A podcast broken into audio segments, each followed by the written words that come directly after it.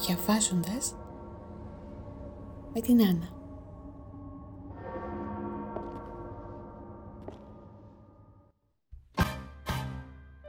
Ένα podcast για εκείνους που αγαπούν το καλό ορθόδοξο βιβλίο. Τι θα λέγατε να κλείσετε τα μάτια, να ησυχάσετε για λίγο το νου και να ακούσουμε παρέα ένα καλό βιβλίο βάλτε τα ακουστικά σας, καθίστε αναπαυτικά ή ίσως περπατήστε χαλαρά και απολαύστε τη μαγεία της αφήγησης. Αφήστε για λίγο στην άκρη ό,τι σας απασχολεί και ελάτε παρέα μαζί μου. Να κλέψουμε λίγη σοφία από την πλούσια ορθόδοξη εμπειρία.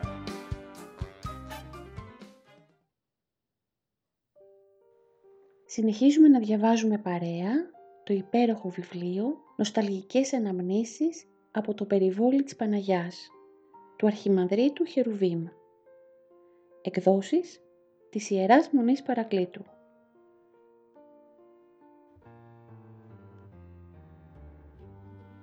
Μεταξύ των άλλων, ο γέροντάς μας είχε και μία ακόμη ευλογημένη συνήθεια. Κατά διαστήματα, έστελνε μικρή παρηγορία στους ερημίτας ένας από τους αδελφούς της συνοδείας μας, φορτωμένος στις ευλογίες, ξεκινούσε για την έρημο.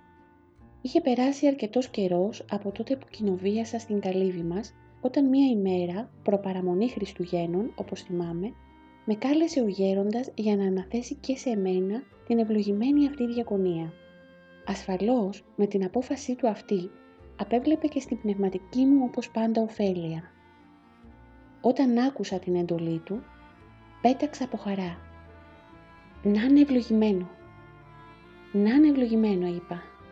Έβαλα μετάνοια στο εκκλησάκι μας και στον γέροντα, φορτώθηκα τον τορβά μου, πήρα το ραβδί και ξεκίνησα για τα καρούλια.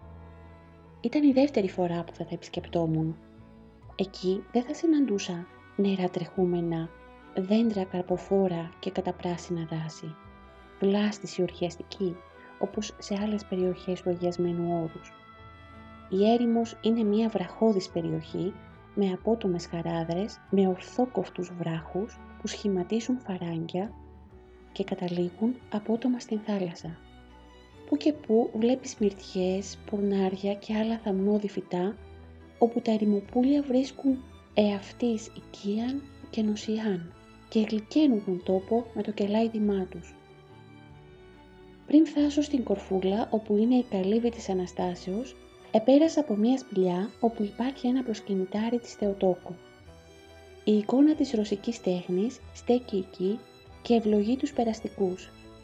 Θέλησα να ανάψω το καντιλάκι, αλλά κάποιος άλλος με είχε προλάβει. Στον δρόμο συναντούσα πολλούς περαστικούς πατέρας, σιωπηλούς, με το βλέμμα προσιλωμένο στην γη. Ανταλλάσσαμε ένα «Ευλογείτε ο Κύριος» και συνέχιζαν το δρόμο τους απορροφημένοι ολοκληρωτικά στην νηπτική εσωτερική τους κατάσταση που δεν την διέκοπταν ούτε στην οδηπορία, ούτε στο εργόχειρο, ούτε την ημέρα, ούτε τη νύχτα. Επάνω απ' όλα να αγαπήσετε την σιωπή, άκουγαν να τους φωνάζει ο διδάσκαλος της ασκητικής τους ζωής, Ισαάκος Ήρος. Σιωπή, νύψης, ευχή. Η περιοχή που λέγεται έρημος αρχίζει από τη μικρά Αγία Άννα. Το πρώτο καλύβι που συνείδησα προχωρώντας προς τα εκεί ήταν του γέροντος Γερασίμου του Ινογράφου. Κτύπησα την εξώθυρα και περίμενα. Άνοιξε και με υποδέχθηκε με γλυκύτητα και με το χαρακτηριστικό του χαμόγελο. Προσεκίνησα στον αίδριό του, το αφιερωμένο στον τίμιο πρόδρομο. Όλα ήσαν απλά, πτωχικά και απέριτα με κέρασε λουκούμι και νερό βρόχινο από τη στέρνα του. Η περιοχή αυτή, σαν έρημος, είναι ξυλά και άνυδρος και οι πατέρες μαζεύουν το νερό της βροχής μέσα σε στέρνες. Ύστερα με οδήγησε στο εργαστήριό του που ήταν συγχρόνως και το κελί του.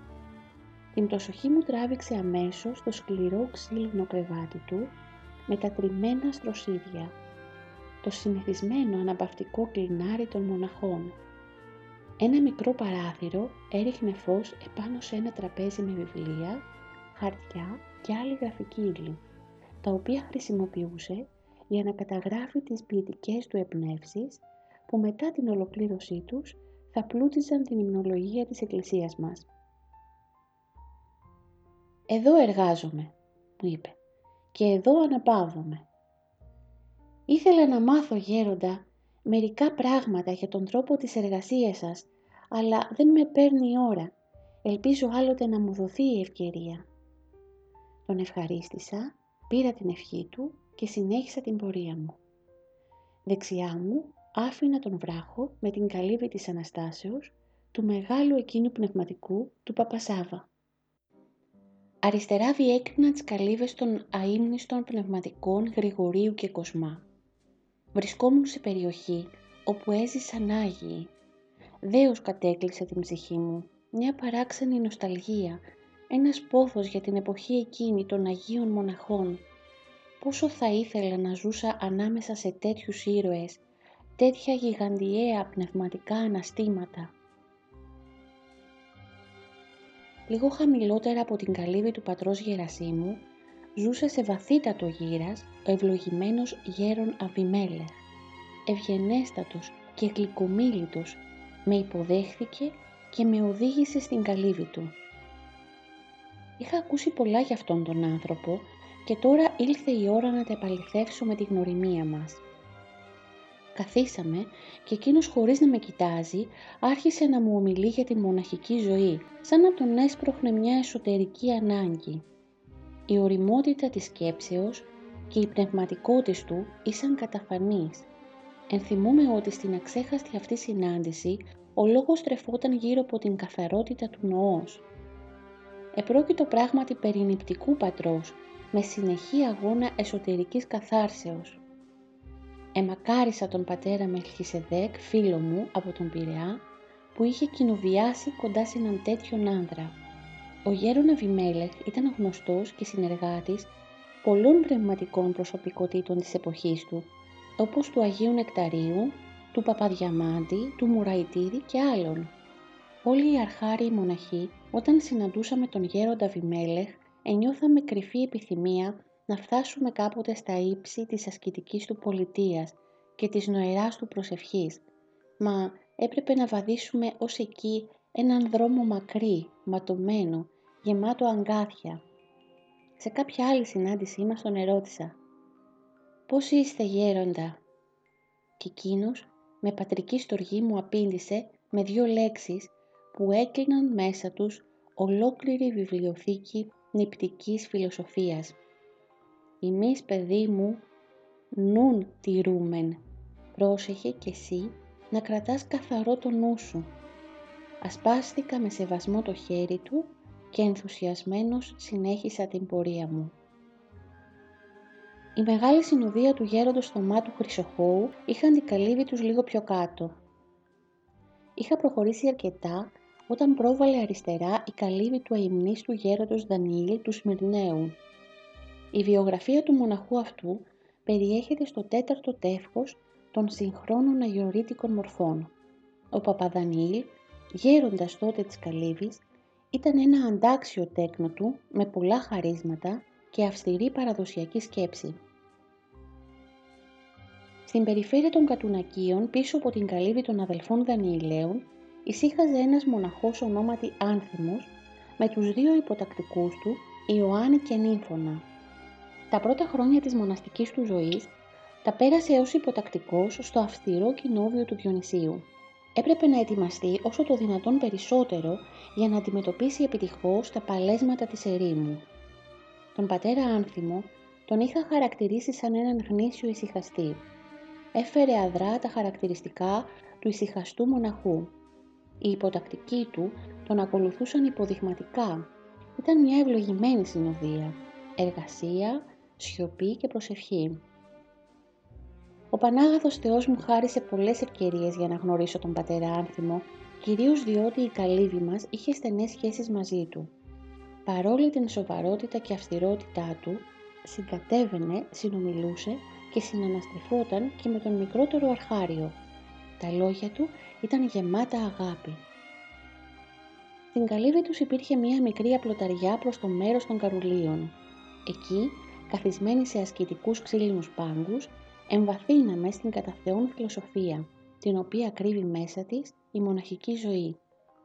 Εκείνες τις ώρες τον απελάμβανα, αυτόν τον ευλογημένο άνθρωπο τον εχόρτασε η ψυχή μου, διότι όσες φορές ο γέροντας με έστελνε στους ερημίτας για να προσφέρω κάποια ευλογία, εκμεταλλευόμουν την ευκαιρία και πήγαινα να τον συναντήσω και να συζητήσω μαζί του. Σε μια τέτοια ευκαιρία κτύπησα την πόρτα. Αλλά δεν έλαβα καμία απάντηση. Σκέφτηκα ότι δεν θα έπρεπε να φύγω μια και είχα πάει ως εκεί αφού μάλιστα η πόρτα δεν ήταν κλειδωμένη. Έσπρωξα λοιπόν λίγο και με προσοχή την πόρτα και αντίκρισα ένα εξαίσιο θέαμα. Ο γεροάνθιμος ήταν αφοσιωμένος στην προσευχή. Κρατώντας το τριακοσάρικο μποσκίνι του, στηριζόταν επάνω στο τεμπελόξυλο. Μου φάνηκε κατάλευκος, μεταρσιωμένος, φωτεινός. Δεν αντελήφθη την παρουσία μου. Με ακόμη περισσότερη προσοχή προχώρησα και κάθισα στην απλοταριά, όπου εκεί συνηθίζαμε να συζητάμε και περίμενα να τελειώσει την μυστική και αγία εκείνη συνομιλία του με τον Θεόν. Όταν με είδε έτσι αναπάντεχα στην καλύβη του ξαφνιάστηκε. Ύστερα κάθισε και αρχίσαμε να συζητάμε. Μου μίλησε για την αξία της προσευχής εξ αφορμής του γεγονότος εκείνου. Η κεντρική ιδέα των όσων μου είπε ήταν η εξής. Η ευχή του Ιησού θεώνει τον άνθρωπο, ενώ η προσευχή προς την Παναγία τον ετοιμάζει για την θέωση. Αυτό το κράτησα σαν παρακαταθήκη από το αγιασμένο στόμα του και αξιώνομαι τώρα μετά από τόσα χρόνια να το παραδίδω στους αρχαρίους μοναχούς της εποχής μας, οι οποίοι νομίζω ότι έχουν λιγότερες τέτοιες ευκαιρίες από όσες είχαμε εμείς οι παλαιότεροι και γι' αυτό η ευθύνη μας θα είναι πολύ μεγαλύτερη. Στον χαρακτήρα του γέροντος Ανθίμου επιβεβαιωνόταν επίσης η αλήθεια πως όταν το Άγιο Πνεύμα κατοικήσει σε μια ψυχή, την κάνει ευγενική, λεπτή, με ανώτερη συμπεριφορά. Χαρακτηριστικά αναφέρω την ακόλουθη λεπτομέρεια. Κάποτε που τον επισκεφθήκαμε με άλλους αδελφούς έπιασε δυνατή βροχή. Όταν θελήσαμε να φύγουμε, η βροχή είχε σταματήσει. Ο γεροάνθιμος προθυμοποιήθηκε να μας συνοδεύσει. Προχωρούσε μάλιστα εμπρός για να μας δείχνει το μονοπάτι, το οποίο βέβαια εγώ γνώριζα. Εκ των υστέρων καταλάβαμε ότι κάτι άλλο ήθελε. Με το ασκητικό του ραβδί κτυπούσε δεξιά και αριστερά τα κλαδιά των θάμνων για να τεινάζονται οι σταγόνες της βροχής που είχαν απομείνει πάνω τους, ώστε να μην βραχούμε. Ευγενική εκδήλωση μιας εξαγνισμένης καρδιάς. Κάποια άλλη φορά που πήγα στην καλύβη του γέροντος Ανθίμου, συνέπεσε να βρίσκονται εκεί ο γέρον Διονύσιος ο Κατουνακιώτης, ο γέρον Αντώνιος ο Μουστάκας και ο υμνογράφος γέρον Γεράσιμος ο Μικραγιανανίτης. Και οι τρεις χαρακτηρίζονται για τον καταρτισμό τους, όχι μόνο τον θεωρητικό, αλλά και τον πρακτικό. Ήταν μια ευλογημένη ευκαιρία για μένα. Εκεί πήρα μια ιδέα περί του πώς θα είσαι με συναντήσεις των πατέρων της ερήμου. Άκουσα και είδα τι συζητούν και πώς αντιμετωπίζουν οι πνευματικοί πατέρες ο ένας τον άλλον. Εντύπωση μου έκανε η υποχωρητικότης και ο σεβασμός του καθενός προς τις απόψεις και τις θέσεις των άλλων. Η συζήτησή τους διήρκησε πολλή ώρα σε εξαιρετικά υψηλό επίπεδο, όχι μόνο από πλευράς θέματος αλλά και συμπεριφοράς. Πραγματικά, ανάμεσά τους αισθανόσουν την παρουσία του Θεού. Όταν τελείωσε η συζήτηση, απεχαιρέτησε ο ένας τον άλλον με τον προσήκοντα σεβασμό. Μάλιστα, ο γέρον Διονύσιος φεύγοντας είπε «Σήμερα ζήσαμε άλλη μια φορά την αγάπη των πατέρων μας. Δεν πρέπει να ξεχάσω ότι σε μία άλλη μου επίσκεψη έγινε κάτι το πολύ διδακτικό για μας τους μοναχούς. Ευρήκα τον γεροάνθιμο να κάθεται στην κουζίνα του κοντά σε μία θερμάστρα. Αφού συζητήσαμε λίγο παρόντος και του υποτακτικού του, του πατρός Ιωάννου, σε μία στιγμή μου λέει χαριτωμένα «Ο πατήρ Ιωάννης είναι βιαστής μοναχός εκτός αν κάνει λάθος ο γέροντάς του και τον πατήσει λίγο στην ουρά. Τότε αρχίζει να φωνάζει σαν τη γάτα και δεν ξέρω τι να κάνω. Πιστεύω όμως ότι έπειτα από πολλά νιαουρίσματα και πολλές διαμαρτυρίες θα κουραστεί και θα υπομένει το πάτημα της ουράς χωρίς να διαμαρτύρεται. Και αυτό θα είναι ένα δείγμα ότι άρχισε να γίνεται καλόγυρος. Ο πατήρ Ιωάννης με σκυμμένο το κεφάλι δεχόταν όλα αυτά που έλεγε ο γέροντάς του, επαναλαμβάνοντας τις λέξεις. «Ευλόγησον γέροντα, με την ευχή σας θα διορθωθώ». Τόσο δυνατές ήσαν οι στιγμές αυτές για μένα, ώστε πήρα τον τορβά μου και δακρυσμένος έφυγα για την υπακοή μου. Τα κυρίως κατουνάκια ήσαν πίσω από την καλύβη του γέροντος άνθιμου, σε μία πλατιά ρεματιά στις πλαγιές της οποίας ήσαν κτισμένες οι καλύβες των ησυχαστών. Ο ένας ήταν καλύτερος από τον άλλον, σωστοί και πραγματικοί αγωνιστές του πνεύματος. Κάθε καλύβη έκρυβε και κάποιον Άγιο που δεν ήταν δύσκολο να τον ανακαλύψεις. Όταν περνούσες από εκεί, νόμιζες ότι ζει ακόμα ο γέρον Καλίνικος και τους ενθαρρύνεις στον αγώνα τους. Ο μεγάλος αυτός ασκητής είχε την πνευματική του παλέστρα σε ένα ησυχαστικό καλυβάκι, όπου τώρα συνεχίζει το τραχή ασκητικό του αγώνα, ο χαριτωμένος υποτακτικός του, γέρο Χριστόδουλος από τη λίμνη της Ευβίας. Στον γέροντα Καλίνικο είναι αφιερωμένο το τρίτο τεύχος της σειράς σύγχρονες αγιορείτικες μορφές. Την πρωτοπορία την εποχή εκείνη την είχε ο γέρον Ραφαήλ. Έμενε σε ένα καλυβάκι που ήσαν και λίγο σπηλιά δεν χρειαζόταν να σε πληροφορήσει κανείς για αυτόν τον γέροντα. Ήταν αρκετό να τον δεις για λίγο και να παρακολουθήσεις τη συμπεριφορά του, τα λόγια, οι κινήσεις του, οι απαντήσεις που έδινε με το κεφάλι πάντα σκυμμένο. Όλα αυτά σε πληροφορούσαν αρκετά. Έφεραν αδρά την σφραγίδα ενός μεγάλου αγωνιστού. Ακολουθούσε τη γραμμή των προκατόχων του ησυχαστών Καλλινίκου και Γερασίμου. Η μετά του Θεού συνομιλία τον είχε εμποδίσει ως τα κατάβαθα του είναι του και τον είχε μεταμορφώσει σε εξαϊλωμένο μοναχό. Συνήθιζε να μονολογεί «Ψυχή, ψυχή τα όδε πρόσκαιρα, τα δε εκεί αιώνια». Τώρα βρίσκεται στον ουρανό. Ας έχουμε την ευχή και την πρεσβεία του. Η καλύβη του Παπανικηφόρου με την εκλεκτή συνοδεία του πιο πάνω από το άξιο νηστή και οι υπόλοιπες καλύβες έκρυβαν μέσα τους αγωνιστάς μοναχούς. Αλυσμόνητος ανάμεσα σε αυτούς μου μένει ο γεροστάχης. Τον πρωτογνώρισα στην καλύβη μας με τον εξής παράξενο τρόπο. Ένα πρωινό κτύπησε το καμπανάκι της αυλόθυρας.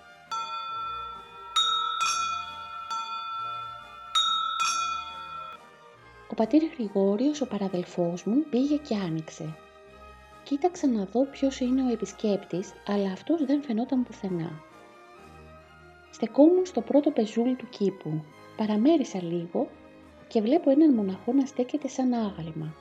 Με τα χέρια σταυρωμένα, με το κεφάλι σκυμμένο, περίμενε ακίνητος. Σε λίγο επέστρεψε ο πατήρ Γρηγόριος και του γέμισε τον τορβά με τρόφιμα. Και εκείνος, χωρίς να μιλήσει καθόλου, έκανε βαθιά υπόκληση για να εκφράσει την ευγνωμοσύνη του και ανεχώρησε. Ήταν μια σκηνή συγκινητική, σπάνια, μοναδική, που συνεκλώνησε την ψυχή μου. Έτρεξα γρήγορα στον γέροντα για να μάθω περισσότερα γι' αυτόν. Ο πατήρ Στάχης παιδί μου είναι από τα κατουνάκια. Ασκητεύει εκεί μαζί με τον κατάκητο σχεδόν παράλληλο γέροντά του. Η ασθένεια και η περιποίηση του γέροντός του τον απασχολεί νύχτα και ημέρα, ώστε δεν του μένει ούτε λεπτό να εργαστεί το εργοχειρό του για την συντήρησή τους. Έτσι, για την αγάπη του ασθενούς, γίνεται ζητιάνος, καταφεύγει στα ελεήμονα χέρια των πατέρων της κήτης μας. Είναι πολύ προσεκτικός, ευλαβής και προπάντων ταπεινός. Η προσφυγή του στην ελεημοσύνη των άλλων συνασκητών έχει έναν ιδιόμορφο χαρακτήρα. Κτυπά την πόρτα και χωρίς να ομιλεί περιμένει να εκδηλωθεί η αγάπη των άλλων και όταν πάρει την ηλική ευλογία αποσύρεται πάλι σιωπηλός χωρίς να ενοχλήσει κανέναν. Είναι μία λεπτή ψυχή, αποφεύγει να κουράσει έστω και με μία λέξη τους άλλους. Η ταπείνωσης παιδί μου εξευγενίζει τις ψυχές στο έπακρο. Ο πατήρ Στάχης είναι ένας καλός υποτακτικός για την αγάπη του γέροντός του δεν εδίστασε να γίνει ζητιάνος. Είναι υπόδειγμα μοναχού. Προσεγγίζει την ζωή των πατέρων που διαβάζουμε στα γεροντικά. Με τον ίδιο τρόπο, όταν χρειαστεί, ζητεί βοήθεια και από άλλες καλύβες της κήτης μας. Η στάση του έχει κατασυγκινήσει όλους τους πατέρας. Όλους τους δρομίσκους και τα μονοπάτια που οδηγούσαν στο φρικτό καρούλι τα θυμόμουν από την πρώτη επίσκεψή μου στο πνευματικό Παπαχριστοφόρο. Κατέβαινα με φόβο και τρόμο, μη τυχόν κατρακυλήσου στα κακοτράχαλα εκείνα βράχια, ταγιασμένα ωστόσο από τους ασκητικούς υδρότας τόσων αιώνων. Κάποια στιγμή βρέθηκα στο χείλος πελώριου βράχου που έπεφτε κατακόρυφος προς τη θάλασσα από μεγάλο ύψος.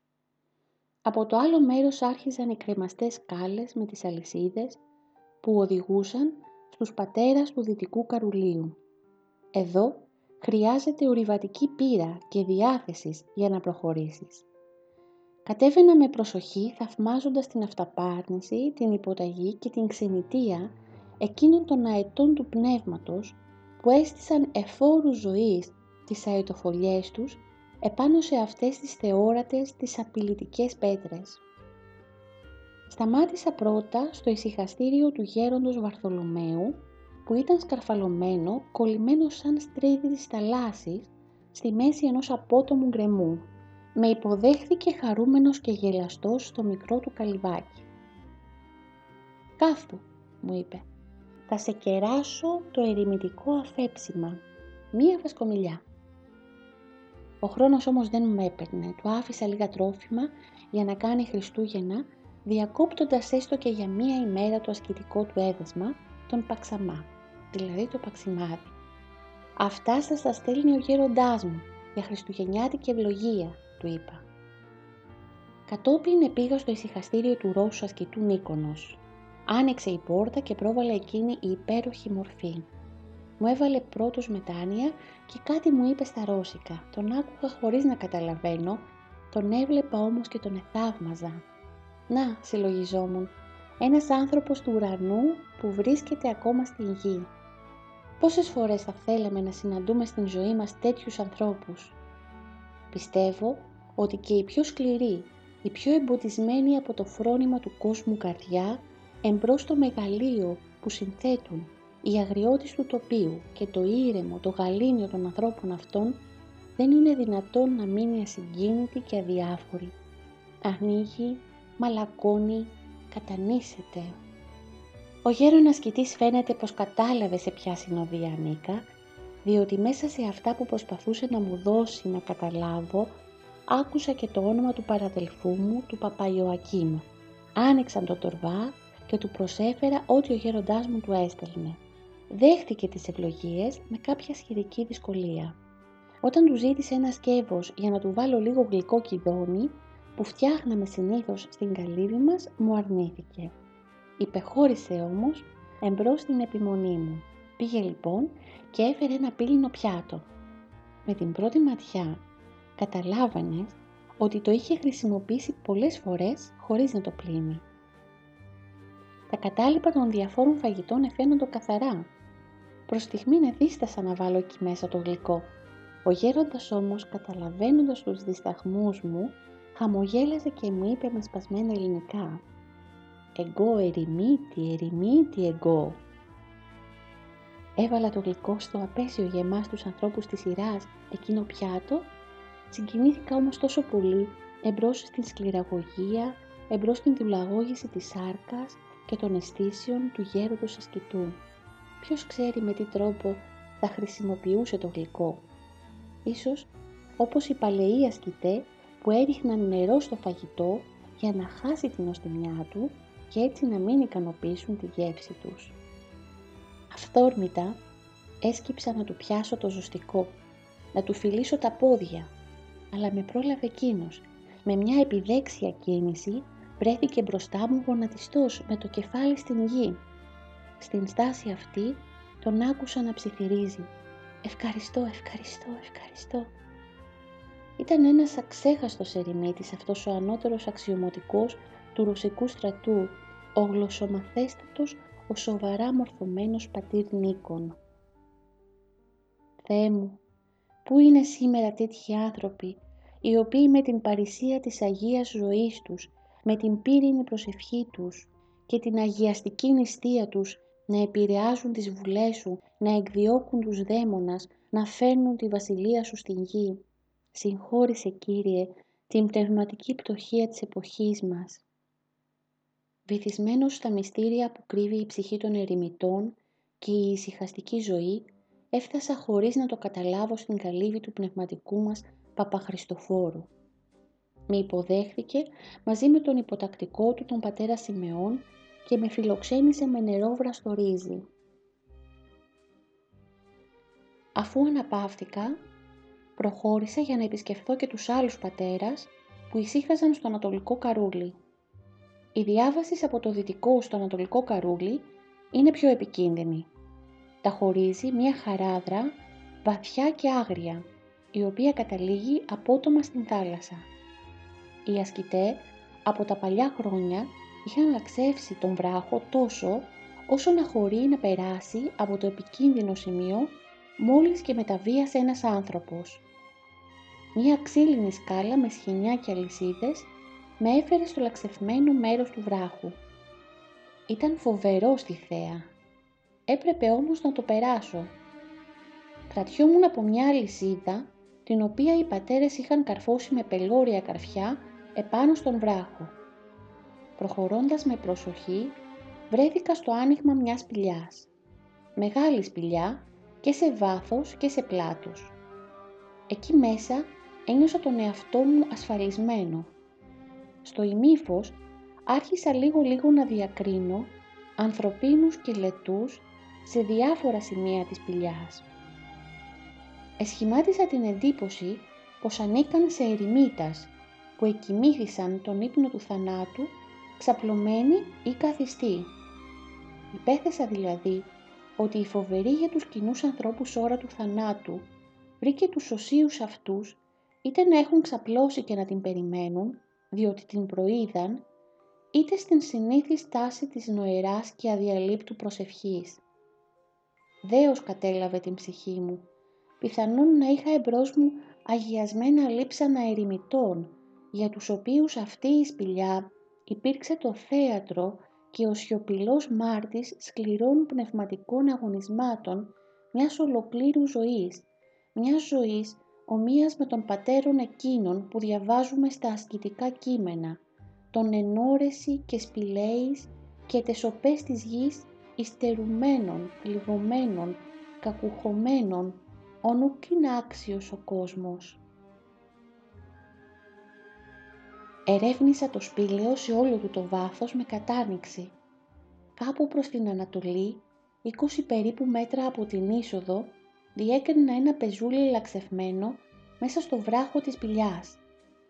Το περιεργάστηκα και διεπίστωσα με κατάπληξη ότι εκεί επάνω διεσώζονται υπολείμματα τυχογραφίας. Ναι, δεν υπήρχε αφιβολία ότι το πεζούλι εκείνο το χρησιμοποιούσαν οι ασκητές που έμεναν στη σπηλιά ως Αγία Τράπεζα. Εκεί θα τελούσαν τη Θεία Λειτουργία. Γονάτισα συντετριμένος και το ασπάστηκα με δάκρυα. Πού με αξίωσες Κύριέ μου να βρεθώ; Τι φλογερή αγάπη, τι θείος έρος υπήρχε πάνω σε αυτήν την έρημο που πατούσα, μέσα σε αυτήν τη σπηλιά, μέσα σε αυτά τα οστά, τα ξηρά. Ποιος θα μπορούσε άραγε να το μάθει; Ποιος θα είχε τη δύναμη να το εκφράσει. Έριξα ένα βλέμμα ακόμη στα ασκητικά οστά. Φαντάστηκα τις ηρωικές ψυχές, τους Αγίους εκείνους ερημίτας, τους οποίους ανήκαν, να παλεύουν προς τα σαρχάς, προς τα εξουσίας, προς τους κοσμοκράτορας τους κότους του αιώνος τούτου, να δοκιμάζουν βαθιές αγωνίες και αβάστακτες νοσταλγίες, να ζουν με σκληροτάτη απάρνηση, με αιματηρή νηστεία, με στέρηση, μέσα σε εκείνη την κατασκότεινη σπηλιά, με μοναδική παρηγορία την φωτιστική επίσκεψη του Αγίου Πνεύματος. Και τώρα τα γυμνά αυτά οστά περιμένουν υπομονητικά την Δευτέρα γέννησή τους, την ανάπλασή τους, όταν θα σημάνει η αναστάσιμη αρχαγγελική σάλπιξ και θα ακουστεί η διαταγή την οποία προφητεύει ο προφήτης Ιεζεκιήλ. Τα οστά τα ξηρά ακούσατε λόγων Κυρίου, ιδού, εγώ φέρω εφημάς πνεύμα ζωής και είπε προς με, προφήτευσον επί το πνεύμα και υπόν το πνεύματι. Τάδε λέγει Κύριος, ελθέ και εμφύσισον εις τους νεκρούς τούτους και ζησάτουσαν και εισήλθεν εις αυτούς το πνεύμα και έζησαν και έστησαν επί των ποδών αυτών συναγωγή πολύ σφόδρα. Ασπάστηκα ορισμένα από αυτά με πολλή ευλάβεια και έφυγα με την καρδιά γεμάτη κατάνοιξη και πνευματική αγαλίαση. Πέρασα από πολλούς ασκητάς την ζωή των οποίων εχαρακτήριζε η συνέπεια. Ήσαν πραγματικοί μοναχοί, πραγματικοί ασκητέ. Μεταξύ αυτών, ο γέρον Νίλος, ηλικιωμένος Ρώσος ησυχαστής, που δεν εγνώριζε καθόλου ελληνικά, και ο επίσης Ρώσος, ιερομόναχος Παρθένιος. Είχα ακούσει για την σοφία, την αγιότητα και την πριγκιπική καταγωγή του δεύτερου. Όταν μου άνοιξε την εξώθυρα του ασκηταριού του, τον είδα εμπρός μου σαν ένα σύμβολο νίκης κατά της κοσμικής δόξης και ματαιότητος. Αριστοκρατική, πριγκιπική φυσιογνωμία, ντυμένη με κουρελιασμένα ράσα. Με τα λίγα ελληνικά του έμαθε την προέλευσή μου. Ύστερα με πήρε από το χέρι και με οδήγησε στο μικρό του παρεκκλήσιο. Κάθισα αρκετή ώρα μαζί του. Ορισμένοι έλεγαν πως όταν τον επλησίαζαν ένιωθαν μία εξαίσια ευωδία. Ασκούσε μία έλξη πνευματική, η οποία ήταν απάβγασμα της Θείας Χάριτος που κατεσκήνωνε στην ψυχή του. Από όσα μου είπε, κατόρθωσα μεταξύ άλλων να αποκρυπτογραφήσω ότι στην Πετρούπολη όταν ήταν μικρός έπαιζε με τον δικό μας βασιλέα Γεώργιο Δεύτερο. Μέσα σε τόσο μικρό χρονικό διάστημα ήταν αδύνατο να χορτάσω αυτόν τον άνθρωπο, τον σεβαστό γέροντα Παρθένιο. Ασφαλώς θα ανήκε στην πρώτη δεκάδα των εναρέτων αδρών του άθου της εποχής του. Έπρεπε όμως να φύγω, να επιστρέψω στον πνευματικό μου Παπαχριστοφόρο και απ' εκεί στην καλύβη μου. Δεν απεφάσισα να επαναλάβω το τόλμημα της διελεύσεως από την φρικτή εκείνη δίωδο, παρόλο που ήταν συντομότερη. Μου αρκούσε ο τρόμος της πρώτης και τελευταίας επιχειρήσεως. Το πρόγραμμά μου άλλαξε όταν ο πνευματικός μου επέμεινε να παραμείνω στην αγρυπνία των Χριστουγέννων και στην πανήγυρη της καλύβης τους. Αφού το παρεκκλήσιό τους ήταν αφιερωμένο στην γέννηση του Χριστού. Ο γέροντάς μου άλλωστε είχε δώσει ευλογία για κάτι τέτοιο. Την άλλη μέρα μαζί με τον υποτακτικό του πνευματικού μου, τον πατέρα Σιμεών, εκάναμε μια σχετική καθαριότητα της καλύβης εν ώψη της πανηγύριος. Αργά το απόγευμα άρχισαν να έρχονται οι γύρω ασκητές για να εορτάσουμε όλοι μαζί τα Χριστούγεννα. Καθισμένος σε ένα μικρό εξώστη, έβλεπα τους ερημίτες που κατέβαιναν από τα βράχια, άλλοι από τις κρεμαστές κάλες και άλλοι από τις αλυσίδες, ο ένας πίσω από τον άλλον, ένα θέαμα πραγματικά αξέχαστο. Νέοι, μεσήλικες, γεροντάκια, αποτελούσαν μία χρυσή, ζωντανή αλυσίδα πανηγυριστών με τους παλιούς, λερωμένους ντορβάδες στην πλάτη, με ζωστικά κεράσα χιλιομπαλωμένα. Το πρόσωπό τους είχε μία σεμνή σοβαρή έκφραση. Χαιρετούσαν ένας ένας με βαθιά υπόκληση και έπαιρναν τη θέση τους στο μικρό παρεκκλήσιο της γεννήσεως του Κυρίου. Αυτοί οι άνθρωποι, ο εκλεκτός του Κυρίου λαός, τα αγαπημένα παιδιά του Θεού, είναι εκείνοι που θα λάβουν μέρος στην απόψινή αγρυπνία, μονολογούσα. Εσήμανε μία μικρή καμπάνα.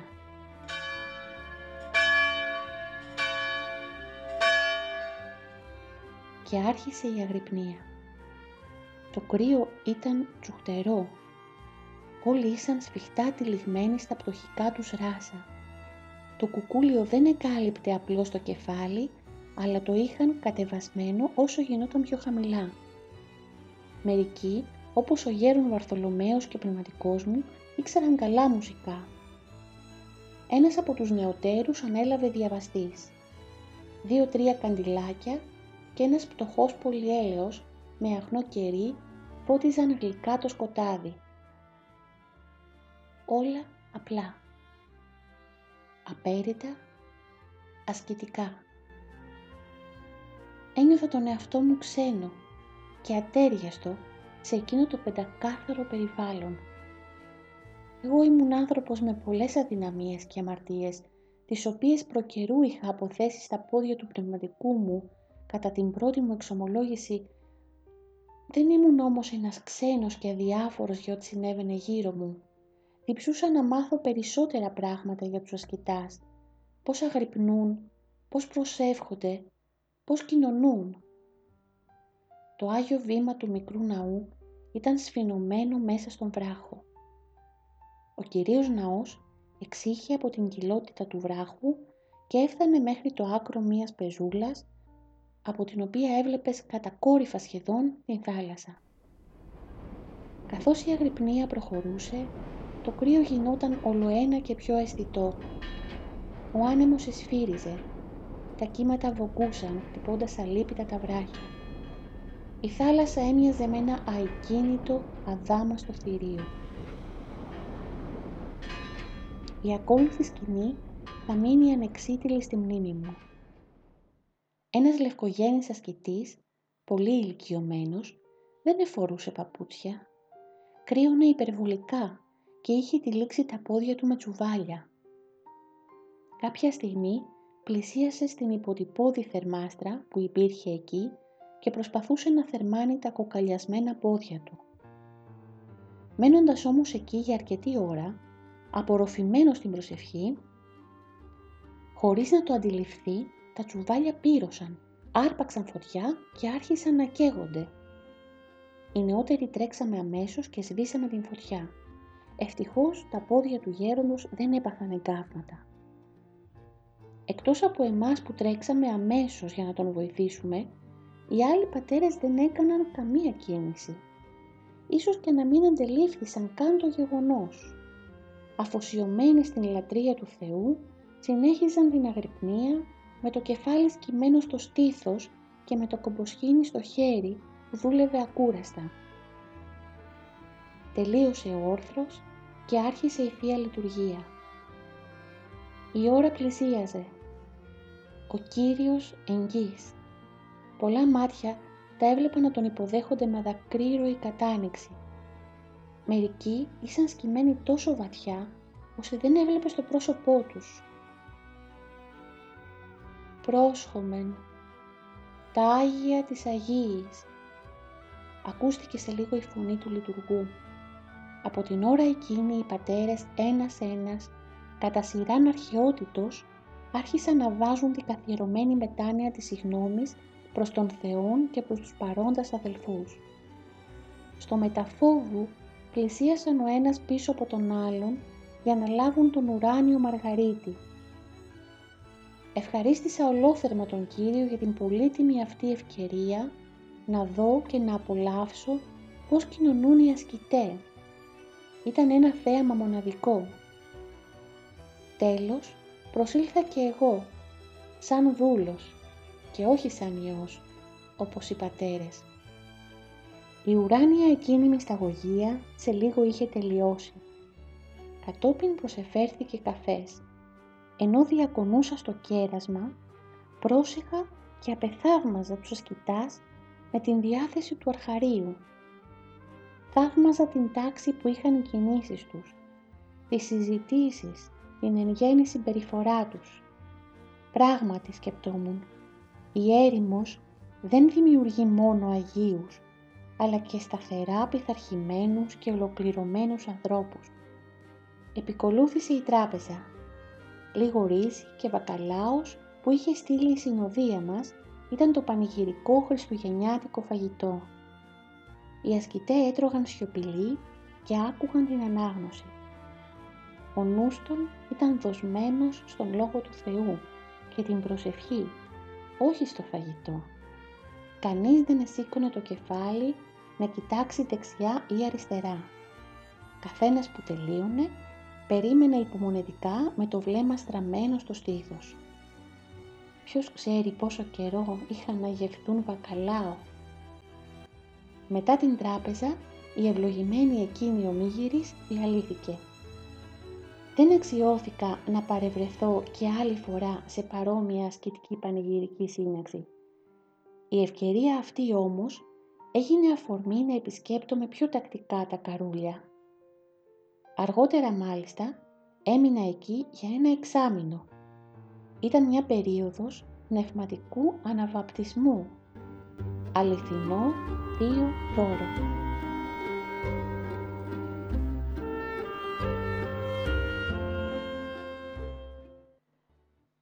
Διαβάσαμε παρέα τα συναρπαστικά απομνημονεύματα του Αρχιμανδρίτου Χερουβίμ, του κτήτορους της Ιεράς Μονής Παρακλήτου. Τέσσερα χρόνια έμεινε ο γέροντας στο Άγιον Όρος και παρουσιάζει με αγάπη και νοσταλγία την αθωνική ζωή του πρώτου μισού του 20ου αιώνα. Στις σελίδες του παρελάβουν πολυάριθμες γνωστές και άγνωστες αγιορείτικες μορφές της εποχής. Αναδίδουν το άρωμα της πάντιμης ορθοδόξου μοναστικής παράδοσης. Ο γέροντας Χερουβίμ, σαν μέλισσα εκλεκτή, αφού συγκέντρωσε από τα μυρίπνοα αθωνικά άνθη ό,τι πολυτιμότερο είχαν, όσα σεμνά, όσα δίκαια, όσα αγνά, όσα προσφυλή και όσα έφημα, έκλεισε το νοητό αυτό νέκταρ μέσα στην καρδιά και τη μνήμη του. Λίγο πριν αναχωρήσει για τα ουράνια σκηνώματα, το άφησε σαν πολύτιμη κληρονομιά στα πνευματικά του παιδιά αλλά και σε κάθε χριστιανό. Σας ευχαριστώ που και σήμερα ήσασταν παρέα μαζί μου. Καλή ψηφιακή αντάμωση. Μην ξεχνάτε πάντοτε να βρίσκετε λίγο χρόνο για να αυξάνετε το μέσα σας. Καλή αντάμωση.